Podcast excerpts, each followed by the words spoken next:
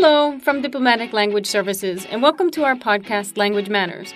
We make language accessible to everyday people by discussing features which may not exist in other languages. I'm your host, Molly Sampson.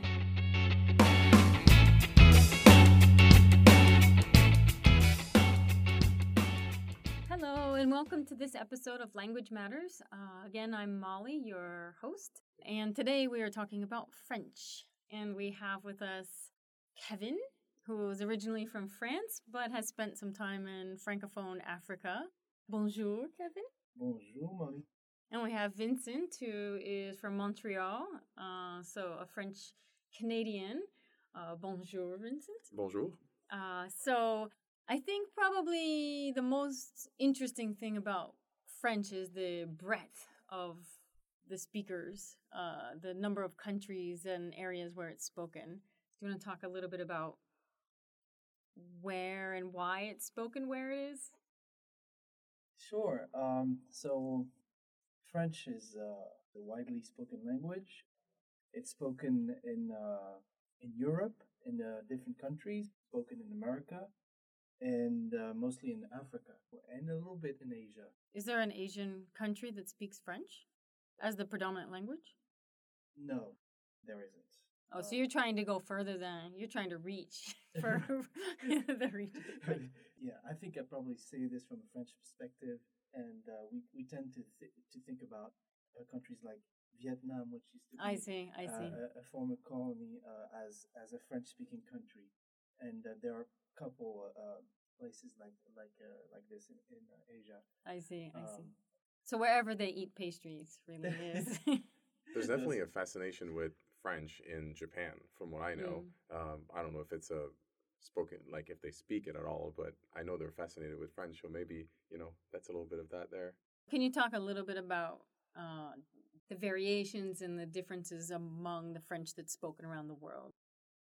Well, that's very interesting because being from, obviously being from North America, my perspective is very American or Canadian, right? And Canada is a bilingual country, and I come from a bilingual region of that bilingual country. So not everyone speaks English or French, but when it comes to French, um, it's very particular because in my country, it's a matter like um, having the French language evolve and protecting the French language is a matter of survival for the language, right? Uh, we spoke about this earlier when if we didn't have certain laws in place and certain protections for the language, uh, then the language would disappear within one or two generations, right? Mm-hmm, so mm-hmm. It has a different uh, meaning to speak French in North America than it does maybe in France, for instance. So can you talk a little bit about the laws that you have in place? Right. Well, in Canada, um, French is one of the two official languages, right? So there's some sort of recognition at the federal level. But when you look at the at the provinces, there's only one officially bilingual province, which is New Brunswick. And there's only one officially francophone province, which is Quebec. And in Quebec, because, uh, well, most of the francophones are in Quebec, well, we have laws like uh, Bill one oh one, which basically is a charter of the French language. Um, this law makes it... Um, makes it so that you have to you have to learn French. It's important to learn French. It is the language that is spoken in society and in mm-hmm. businesses and in commerce. Um, so you also have to advertise in French first. You can advertise and live in English if you want. Obviously, there's a there's about twenty percent uh, of the population in Quebec that speak English or are Anglophones, but you have to you have to use French as much as possible in in in. in public areas or in advertising. But only in Quebec. Do only those laws apply? They don't apply they to don't. the other provinces. They don't. Okay. Um, yeah. Kevin, do you want to talk a little bit about, from a French perspective? I think that, at least from the French government, is, is investing a lot of uh, time and money uh, into protecting the language. Basically, f- French used to be the international uh, language used, and the French government is really trying to invest into to bring back French language on the international scene. So they, they, the French government finances inst- institutions like uh, l'Alliance Française. They also finance international broadcasting networks like France twenty-four. So they, they invest to really like protect the French language uh, against the influence of English. So there's sort of a, a, a battle going there. Yeah, so basically now, like, what, you, what you're saying is very important. Like, uh, France wants to defend the French language. Quebec wants to defend the French language. There's, there are more, there's more collaboration within la francophonie, right, to defend and expand on the French language. So I think um, some of the struggles that were um, that were mostly seen in Quebec when it comes to defending the, Fran- the French language are more understood now than they were before. So in France, we have this institution called l'Académie française. Basically is used to really protect the norm of, of uh, what French should be and how French should be spoken and written. So uh, it's a, it's a, it, they're very, very strict, and they're following very strict rules to protect the French language.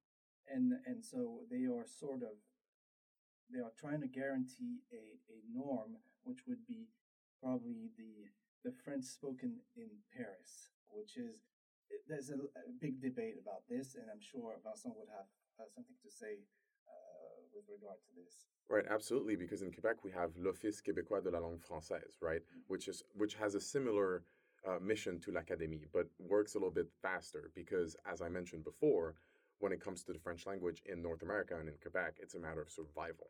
So if we didn't have, if we had to wait for l'Académie to adopt some of the new French vocabulary words, especially when it comes to new technologies, right?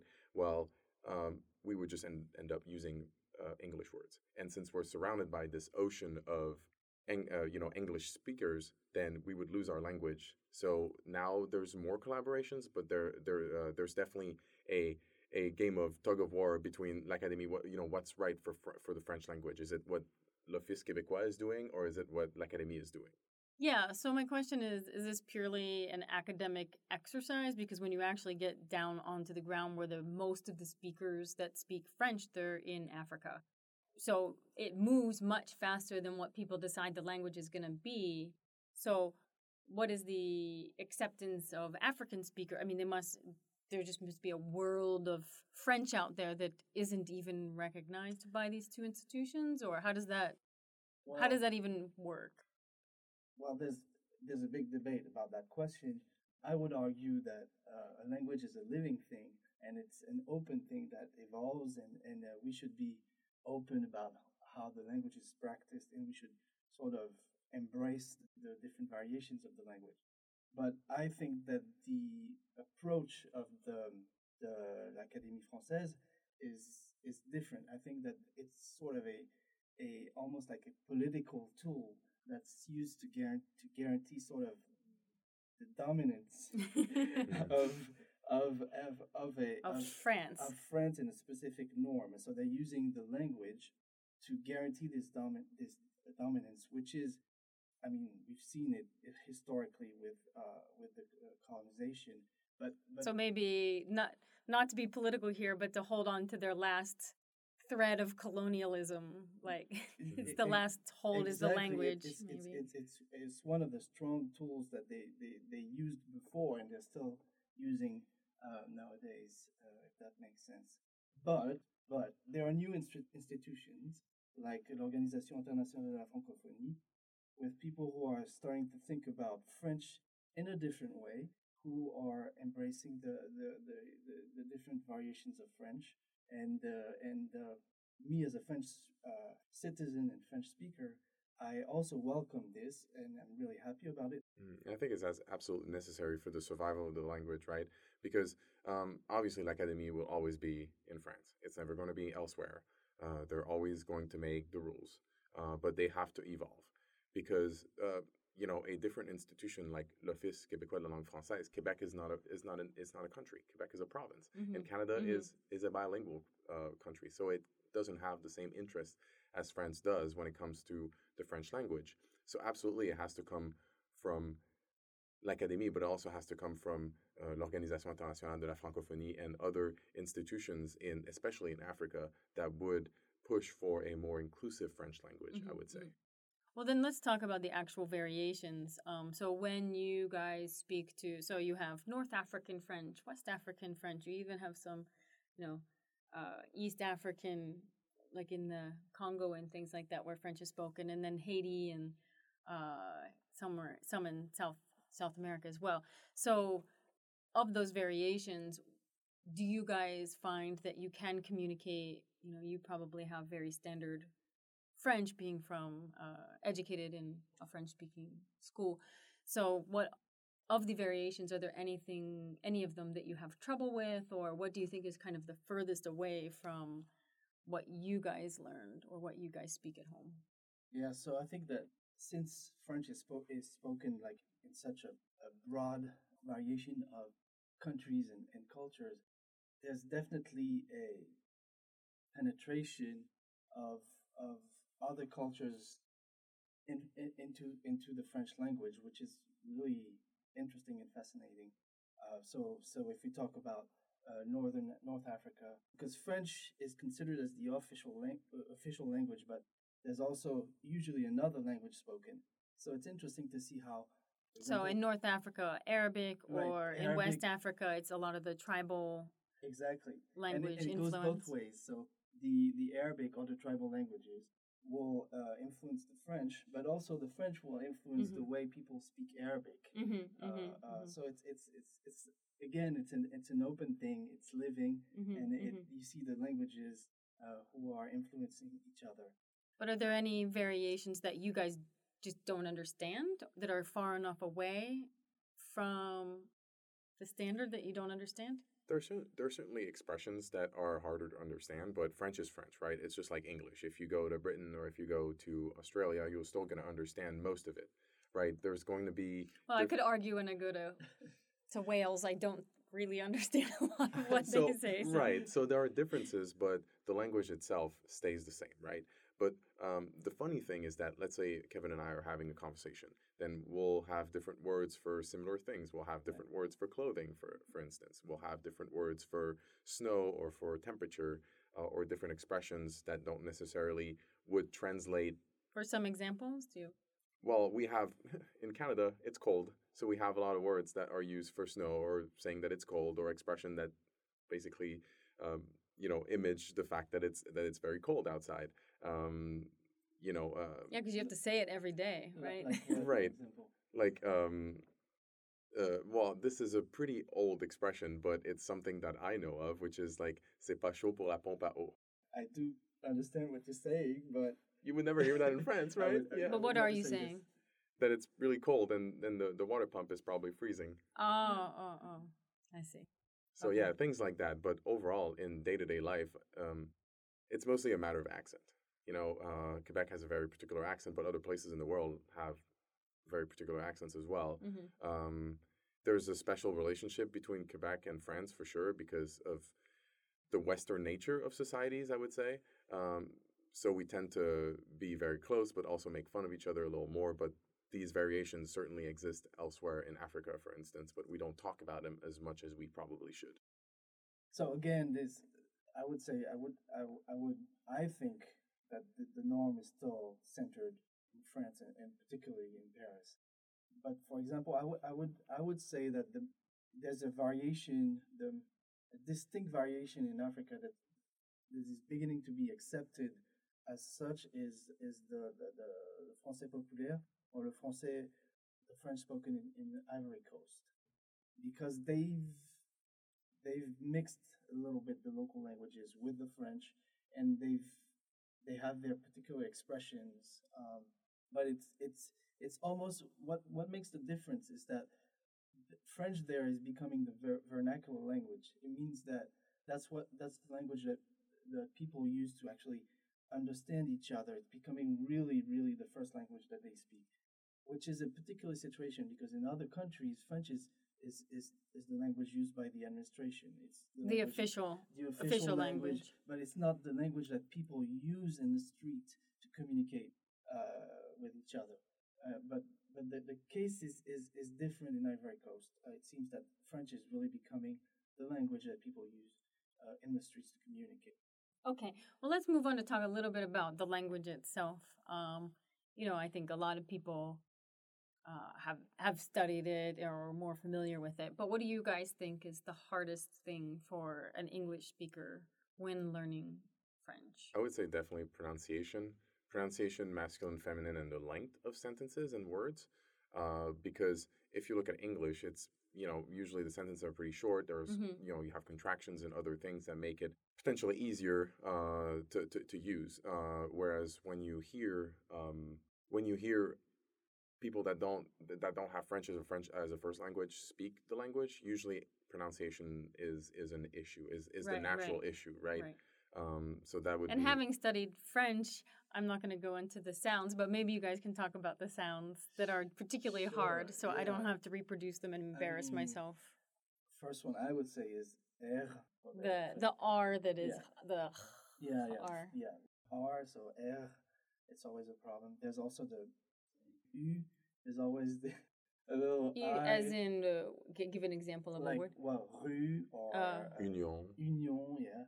Um, So there's always a slight I in there for the for the English speaker. So it's, it sounds more like a U or oo, but it's never. It kind of comes more like a like a nasally kind of. So it's it's guttural, mm-hmm. right? But you, so you push you but you push your, your mouth forward and oo, and you kind of kind of block the nose. Block your nose, yeah. Yes, sir. Yeah. Yeah. So. Um, There's a technique. You can put your tongue all the way up front. It almost touches your, your teeth, and you say actually say e. Yeah. Anything that you know is like l'œil or things like that. Uh, de de. Uh, you know, for instance, we can say like, oh, you know, à deux mains. Well, some people will say, what do you mean with two hands? À deux mains. So what's the difference between à deux mains and à deux mains? You know. Okay. One so, one is two. One is tomorrow. So for those of us that want to practice French, what are the two most annoying pronunciation issues that Americans do that you're like, oh, please don't do that? Don't pronounce don't pronounce the S's at end of words. Okay. And also like the T's sometimes. Like, unless the S meets a vowel, right? Well, it depends, right? Yeah, you would link, but you know, if you say um, or you know. H's are, mo- for the most part, silent. Yeah, yeah. Uh, which is an issue that you see in English for, with, so, uh, you know. So don't pronounce the S, and don't pronounce the H. Yeah. Right. Okay. I, I could add to that. Uh, uh, don't pronounce the N. N. Oh, so on instead of an. Exactly. Like the Fran- when you like, the English like mm. the N, you know, France, France. Okay, now I can practice those things. Um, and then my other question is, so masculine and feminine, you know, a bunch of languages have it, but my philosophy on masculine and feminine is is maybe ignore it because you can understand me either way. But how much does that drive French speakers crazy when foreigners make mistakes with masculine and feminine? Well, it's different for me than it is, I think, for Kevin, because, you know, again, in Canada, a lot of people speak English and French, and some people speak French not very well. Some people speak English not very well. So we're very tolerant when it comes to these kinds mm-hmm. of things. But um, certainly... So let's speak to the intolerant, right. Kevin. So, right. Um, no, I mean, personally, my mom actually migrated from the U S and came to France at the age of twelve. And I mm. think that thirty years later, forty years later, she was still mixing, um, you know, the genre and, and making mistakes and... So I think for me, really, it sort of creates uh, funny situations more than uh, something that would bother okay. me. Um, so I can wa- still walk around France and make mistakes, and yeah. people aren't going to yell at me. I don't think so. And I think it's okay. just right. It's just a sign of respect too, especially if you go to uh, to Quebec. If you speak a little bit of French, people are going to be so happy, so stoked. Uh-huh. They're going to want to help you. They're going to be like, "Oh my God, this American person or English speaking person is incredibly polite. They learn a few words." Oh well, that's because last time I went, they really didn't want to speak to me in French at all. Because you didn't know me. Now you know me. Now so I, know. Say, I, I know just Vincent. Say, I know Vincent. Please, he said, speak French to me. Right. Just say you're Montreal Canadiens fan, and then okay. it'll be fine. Okay. Um. So we always like to end the episode with maybe an interesting idiom, an idiomatic phrase, or in some languages a proverb, or I don't know. Uh, you gave us one about snow before, but um, is there anything that is that so speaks ma- French culture that's idiomatic? So I was thinking about one. Uh, it says. Le savon uh, ne se lave pas lui-même. That's very good. So what what would that mean, Vincent? Le savon ne se lave pas lui-même. The soap doesn't clean itself. Mm. Okay. And how's it how's it used? What does it mean? Is it from a particular area, or do you use it in? Well, I, I think it's generally West Africa, basically.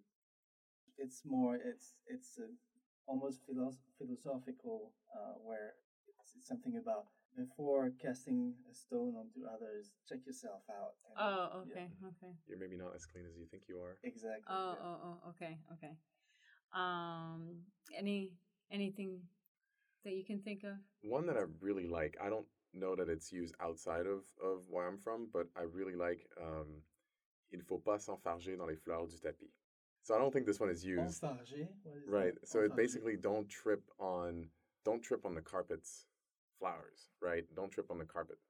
It, it basically means so the, the the flowers in the carpet. In the carpet, like the right? Pic, the design right. of the flower, right? Or don't, yeah, exactly. Don't don't don't trip on those. It basically means don't don't dwell on things that aren't important.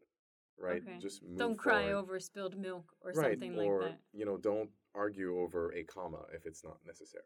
In, in, but in, commas are very important, they are very and we important. Like to yeah. argue about them. So, okay, well. so I'll I'll end on that note that commas are important. If you don't know how to use them, you should look it up. But okay, well, merci Vincent, merci Kevin. Thank you for being here. Merci, merci Molly. Thank you for joining us for this episode of Language Matters. Um, to our listeners, uh, you can continue the conversation by tweeting us at Diplomatic L S, or you can find us on Facebook by searching for Diplomatic Language Services.